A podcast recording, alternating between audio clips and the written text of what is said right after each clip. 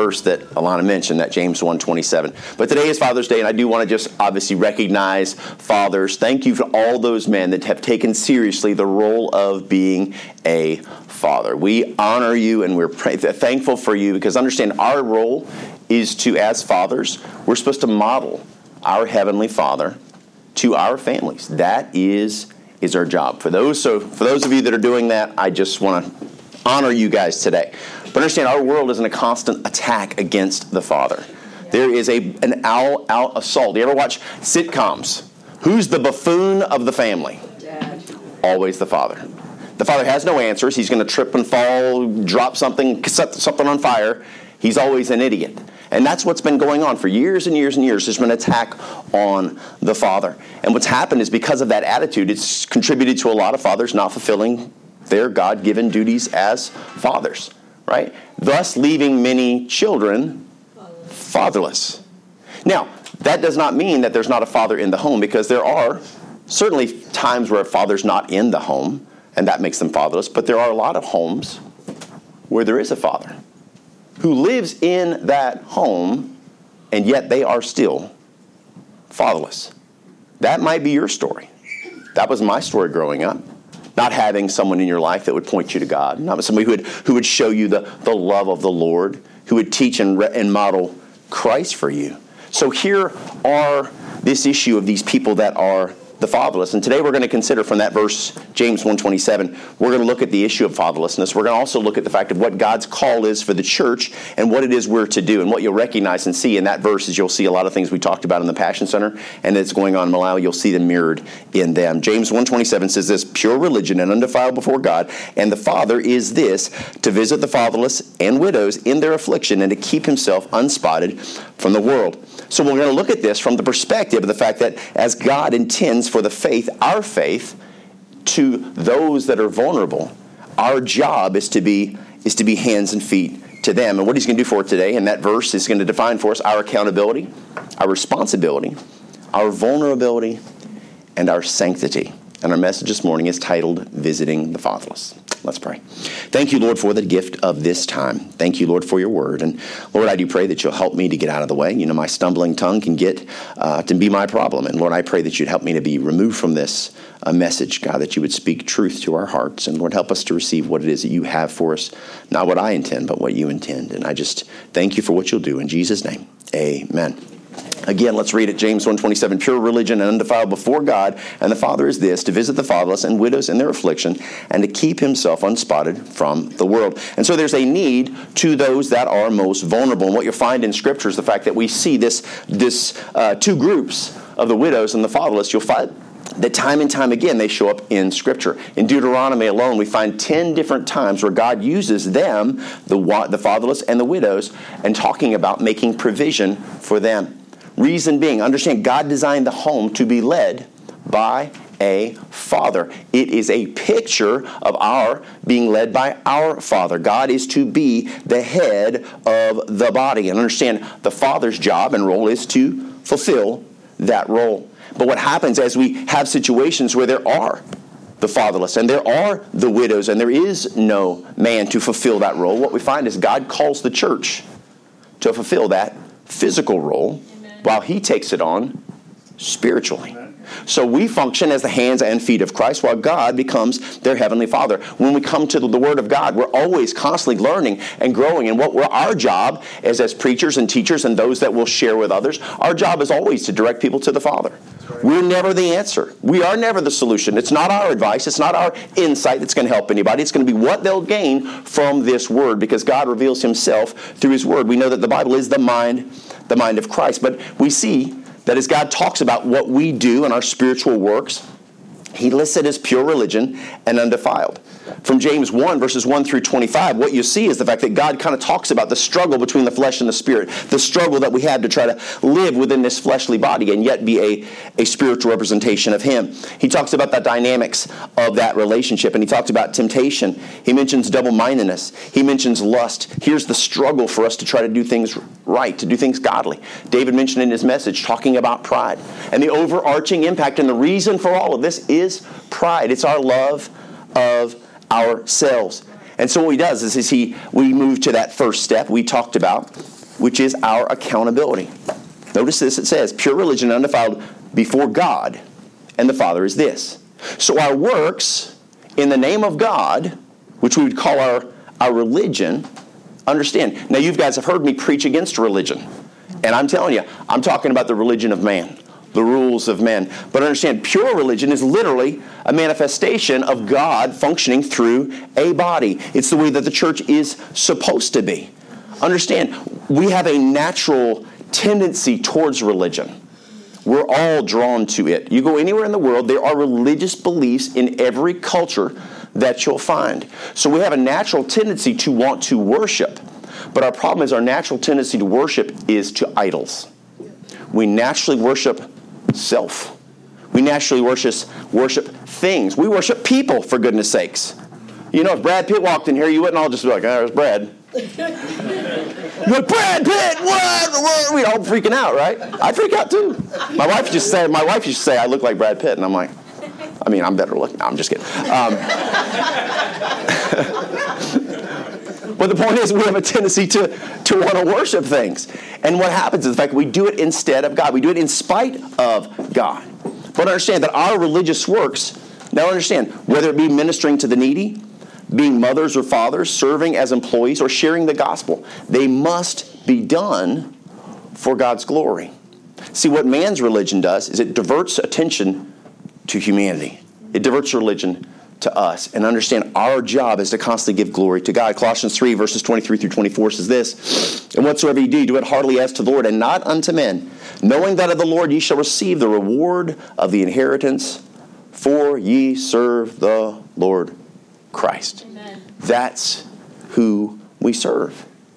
And then, so in doing so, we recognize that there's a need, a need here and if it's in our power to help these people that are in need, these most vulnerable, then we need to do it. Not for ourselves. Right. See, this is the this is the problem. People do good things for other people because it makes them feel good about themselves. Yes. Right? If I'm going to give you a sandwich on the street, I'm going to be like, "Here you go." Hey, smile. Ka-ching! Let's get that on Instagram right away. People need to know I'm a good guy. Right? Unfortunately, we're just selfish by nature. It's who we are. And what happens, the fact that God's calling us to do the things that we do as an extension of Him. When we hear that expression being the hands and feet of Christ, understand, because God knows our intentions. He knows our heart. We won't fool Him. Yes. You can look the part, you can be religious all day long, and you can say all the right things and do the right things, but in the end, we will give an account to God. And you know what? He sees right through our junk. He says this in 2 Corinthians 5.10. says, For we must all appear before the judgment seat of Christ, that every one may receive the things done in his body according that he hath done. This is it. Your works, whether it be good or bad. So our ministering must be done through charity.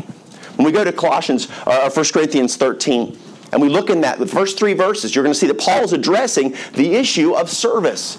He's like, man, if I could speak so, you know, so eloquently, I could speak almost like an angel. If I could, if I could, uh, if I had the faith that could, that could move mountains. If I gave my body to be burned, if I gave everything that I have, and the qualifier every time he says, but if I have not charity, it is nothing. So when I will stand before the Lord one day and He looks at my works, if my motive was self, guess what? It all burns up. Yes. It was a waste of time. I got the accolades of men. As God tells, uh, speaking of the Pharisees, says, look, you know what? They want the accolades of men. They have received their reward. They're gonna, that's all they're going to get. And you and I will miss out on what we could do for the glory of God. Again, it's so important that this is the manifestation of God's love. That's what charity is worked through a human being. The manifestation of God's love, meaning we do it for God's glory. Right? The Bible says, Let your light so shine before men that they may see your work, good works and glorify your Father which is in heaven. When it's done the right way, God gets glory. When it's done the wrong way, we get the glory. Yeah. Then he points to our responsibility. Notice he says next, to visit the fatherless and the widows. Notice the wording visit. Visit. Doesn't say, let them come to me. Right? No. We're not to add to their struggle. Because a lot of us have this attitude like, look, if they really want help, they're going to come and get it. True? That's the mindset of the mentality of humanity. We are pessimistic by nature as people. And you know what? Our culture, unfortunately, has made us that way. But what we have to understand is the fact listen, we're supposed to go to them. It says, visit them. Now, this might be uncomfortable. Can I tell you that the flights, they're not fun. I'm just going to tell you straight up. You're not like they're going, man, this is great. I just love having my knee crammed up against this seat for 16 hours straight. And that guy keeps leaning back, and that person smells horrible. And why in the world did that have to be dropped on the floor? And why is that child screaming? And why are they kicking my seat? What is. It's not fun. but we do it, and we say, you know what? but for the glory of God, right? We give grace to these people. It's an opportunity for us to be dead to ourselves when we travel over there. It's a way to be dead to ourselves as we travel back. So it may be uncomfortable. It might even be scary. Now, it doesn't even necessarily have to be physically. I'm not talking about going to Malawi, though that's an amazing opportunity. But see, sometimes it can be emotionally uncomfortable. Mm-hmm. Yes. Sometimes we want to, maybe there's someone who's in need, and getting involved might be a little bit difficult, right? I got enough problems of my own. I don't need their problems on top of my problems. It's probably easier for me just to sort of just bow out. I'm probably not the person. But see, God gave you a story for a reason. He gave you experiences for a reason. He used His Word to heal you through something for a reason. And you getting involved and getting doing something a little bit maybe uncomfortable can get us out of our selfish nature. Because we're always so focused upon how things impact us. But if you look back in your life and you think about moments or times perhaps when you were that one you were the one that was broken. You were the one that was in need. You were the one staring darkness down and feeling hopeless. And someone allowed God to use them to come into your life just to listen, just to care, just maybe even just to comfort you by putting their hand on your shoulder and telling you, you know what? Hey, man, I'm praying for you. Sometimes there are no words someone loses someone, what can we say? But you know what you can do? Just be there. Just be there. Have ears to hear. Bear ye one another's burdens and so fulfill the law of Christ. God wants us to be there for those that are in need. And so, those that are suffering, listen, whether it be physically, emotionally, or spiritually, we're to be there, especially for our brothers and sisters in Christ. Notice what it says in Galatians 6:10. It says, "As we have therefore opportunity, let us do good unto all men." Notice the qualifier, especially unto them who are of the household of faith. But not only are we to go to them, but listen, we must be willing to ex- actually go to, to do so at personal risk. Notice the next thing, number 3, vulnerability. So it says visit them, it says in their affliction. Visit them in their affliction. So don't just go to them, but visit them in their affliction. What does this mean? What does it mean to visit someone in their affliction? It means that we invest ourselves into ministering to them, that we're willing to risk our own comforts, our own emotional whatever, and be with them in the midst of their suffering. Listen, that's what it means to be the hands and feet of Christ.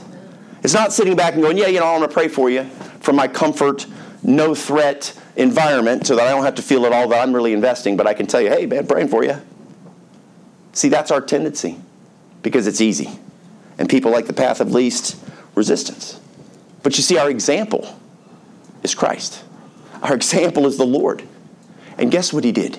He visited us in our affliction.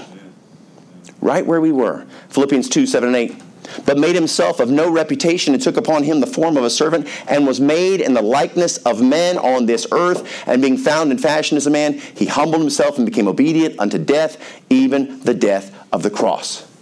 When we were sinful and when we were lost he came to minister to us where we were Mark 10 45 says this For even the Son of Man came not to be ministered unto. This is Jesus, Jesus speaking himself. He says, Not to be ministered unto, but to minister and to give his life a ransom for many. And he ministered to our suffering through his own death. He visited us in our affliction. And so when we're ministering to those around us, we need to do it selflessly. We need to do it sacrificially. Not concerned necessarily about us, but about what God would have us to do. As Alana said every day, she was praying, you know, God, get, get out of the way. Help me get out of the way, get out of the way, get out of the way. Because it's a constant struggle. Our flesh wants us to be at comfort. But sometimes, you know what? God's work is not always comfortable. Having conversations with your neighbor who's lost and you know they're lost. It's easier to talk about football. That's not threatening. But talking about their soul, boy, that can be an uncomfortable situation. But it can have an eternal, an eternal impact. Jude 1 22 through 23 says this, and this was on their shirts. When I saw them in their medical missions thing, it said this, and of some have compassion, making a difference. That's 22. But listen to what 23 says. And others save with fear, pulling them out of the fire, hating even the garment spotted by the flesh. Hating even the garment spotted by the flesh. I look at their life and it's a mess. Maybe they're spotted with disease. Maybe they're spotted with sin. I don't know what their circumstance is. I can hate their situation. I can hate their circumstance. But it says that what am I supposed to do? Pulling them out of the fire. If Alana's in a fire, she's burning, and she's in a burning fire. If I'm going to pull her out of the fire, what do I have to do? I have to reach in the fire. Right? I've got to willing to make myself vulnerable to reach her. If I'm going to pull her out, it's because I put myself at risk. Right? That's what he's telling us. Listen, this is not going to be a comfortable situation. There are going to be people that need us. And we've got to be willing to say, you know what? Whatever it takes, I'll be there. Amen. It's not easy, but you know what? That's what God's called us to do. The picture in Christ is that He saw us where we were and we were hopeless and lost, and He came and gave Himself a sacrifice for many. That's what God's calling us to be. This pure religion and undefiled visit the widow and the fatherless in their in their affliction. And understand the last thing. Jesus modeled and, and Jesus modeled this for us, and he modeled this to the entire world. As he loves humanity, and he knew that because of our lost condition, that we were fatherless. Right? He sees us spiritually fatherless. We don't have someone to hold on to. We don't have a father to draw us in, to heal us, to give us hope and point us in the direction for future. 2 Corinthians 6, 17, 18 says this Wherefore come out from among them and be ye separate, saith the Lord, and touch not the unclean thing, and I will receive you. Notice 18, and will be a father unto you, and ye shall be my sons and daughters, said the Lord Almighty. Man, if your dad dropped the ball on the earth, you know what? People just do what they do. People make mistakes.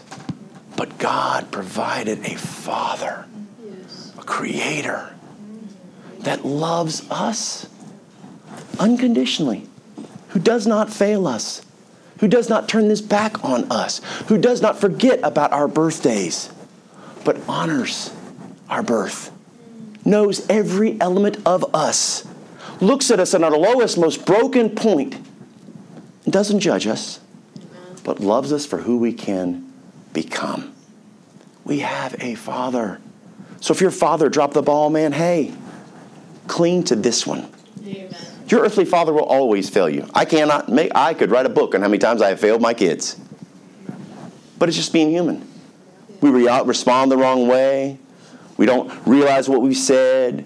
We do stupid things because we're all selfish. But let me just tell you, our Heavenly Father is not selfish. He loves us unconditionally, and He poured His life's blood out on the cross to save us. But see, the issue was the fact in that 2 Corinthians 6.17, the one thing they had to do was let go of the world.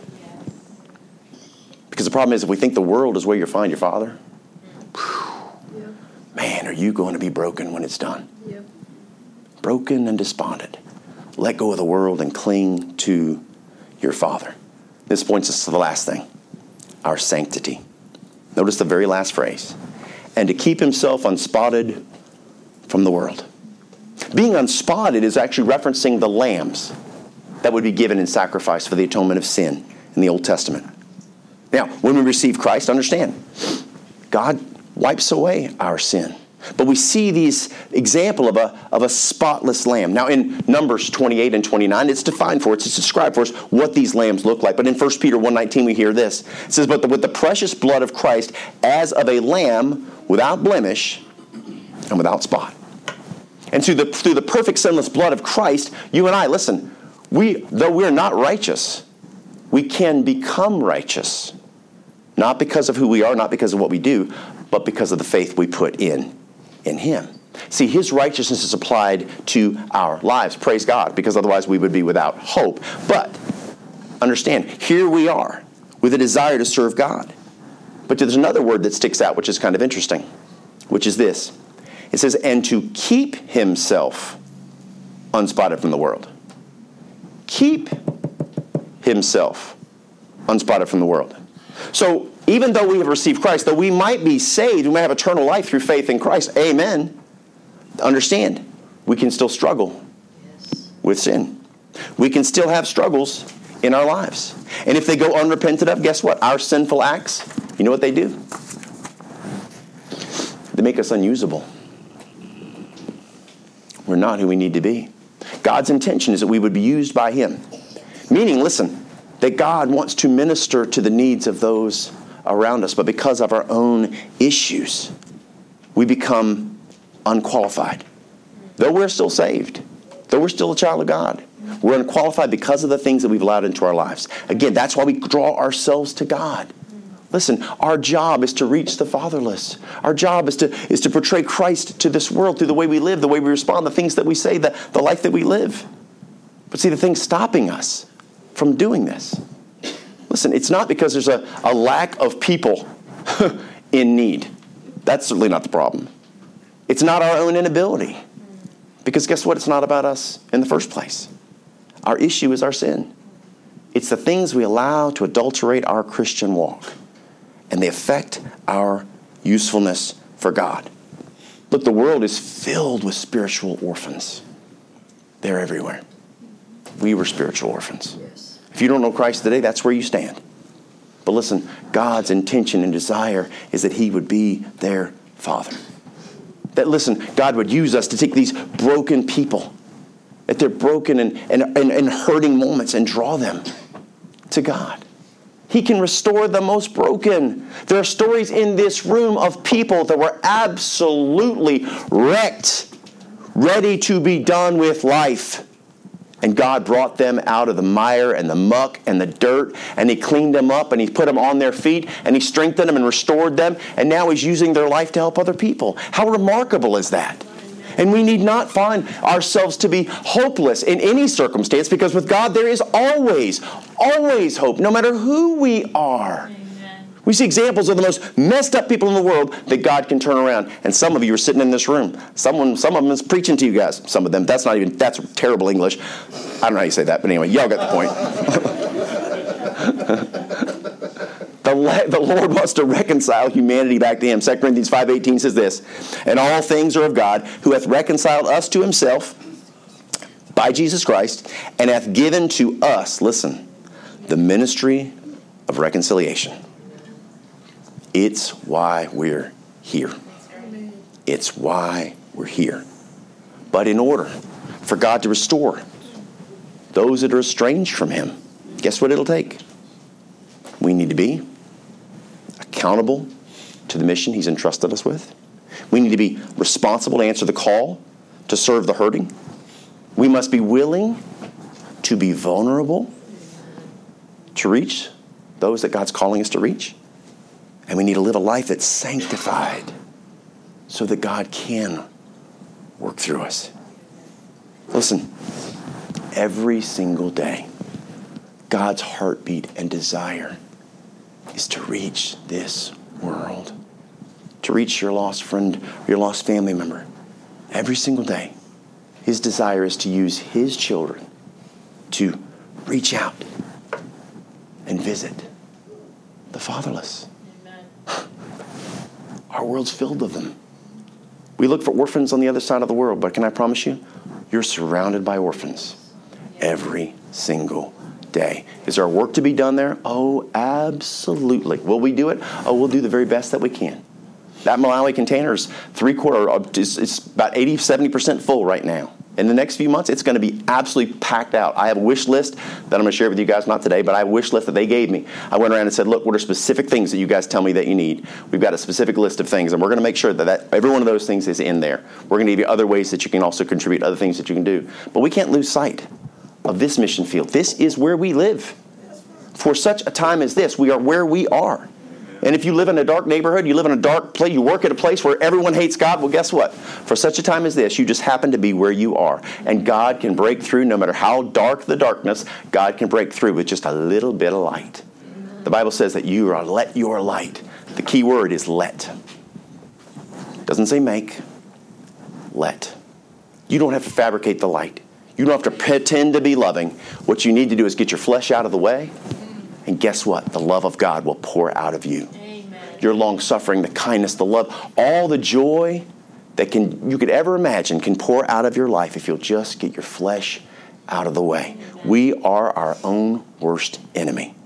If we'll give it to God, He can do something miraculous through our life. We've got an amazing opportunity where the world is right now. Liz and I were talking about before church. The darker the world gets, the more desperate the world becomes, the more impact light and hope have. Amen. Desperate situations open people's hearts. So as this place spins its way to hell, guess what we need to do? Shine brighter than we ever have. Before. Let's pray. Thank you, Lord, for today, for your love for us and for the work that you're doing. Lord, in the Passion Center, what you're doing here at Hope Baptist Church and in our local community, and what you're doing through my brothers and sisters. Each of them have been entrusted with a ministry to reach out to those around them. And Lord, I pray that you help us to take responsibility for it. Help us to realize our accountability, take responsibility. We're willing to be vulnerable and understand the fact that our job is to be sanctified from this world so that you can use us in a mighty way. God, what a simple, clear, straightforward truth we see from James 1:27. Help us, Lord, to live it. Help us not just see it modeled across the world but Lord, help it to be modeled in our own daily walk. With our heads bowed and with our eyes closed. Listen, if you're here today and you say, look, Pastor, I, I, want God to use me in a great way, but you know what? I'm struggling right now. I've got issues in my flesh. I've got things that I've not surrendered to God. Would you pray for me that I can get these things right? I'm not going to call you out or point you out, but I will pray for you. Raise your hand and say, Look, that's me. I've got some issues in my life. I'm not being used. Amen. I see those hands. Amen. Anybody else? Look, just pray for me that God would use me. I want to get out of His way. I'll definitely pray for you. And what if you're here today and you say, look, Pastor, I don't even know if I know Christ? Listen, 20 years ago, someone asked me if I were to die today, if I knew for sure I'd go to heaven. And I said, I hope so. That's a terrible answer. Can I tell you? You can know so. You can absolutely know. The Bible says, For whosoever shall call upon the Lord shall be saved. The word shall means promise. God, the God of the universe that created all things, is giving a promise to us as humanity, saying, Listen, if you will call out to me by faith, I shall save you. Take you, I will save you from destruction and give you a home in heaven. But understand, it's not about just simply receiving heaven, it's about being restored to a God that loves you. That's what this is all about. God created us for a love relationship with Him, and our sin has separated us from Him. But if we will surrender to what He's did on the cross, recognizing our sin, He will restore us and redeem us. And if you're here today and you say, Look, I've never had that happen to me, 20 years ago it happened to me, changed my life and redirected everything. And if you've never received that gift of God, which is eternal life through Jesus Christ our Lord, you have that chance today. I'm going to lead you in prayer. It will not be a magic prayer. There is no ceremony involved, none of that stuff. This is you and God. You know if he's gripping your heart. You know if he's calling you. If you're watching this recorded and this is 20 years from now, you're in 2042 and you're looking back on this video, can I tell you the feeling you feel in your heart is the same living God calling you that's calling those that are listening to it live. Amen. All you have to do is respond. So with our heads bowed and eyes closed, if you want to receive Christ, I'm going to ask you to repeat after me in your heart and mind. Talk to him because I can promise you he's listening. Heads bowed, eyes closed. Repeat after me in your heart and mind. Dear Lord, I know that I'm a sinner. God, I understand that I have failed you. I have failed myself, and I failed my family. God, I'm sorry for the mess I've made, but I believe that you love me in spite of it. That you saw me in my broken condition, and that when you went to the cross 2,000 years ago, you had me in mind. I'm asking you right now, in the best way I know how, to come into my heart, to save my soul, and give me a home in heaven. Lord, I love you, and I'm so thankful that you love me back. Lord, thank you for saving me. I'll see you in heaven one day. For it's in Jesus' name I pray. Amen. Head still.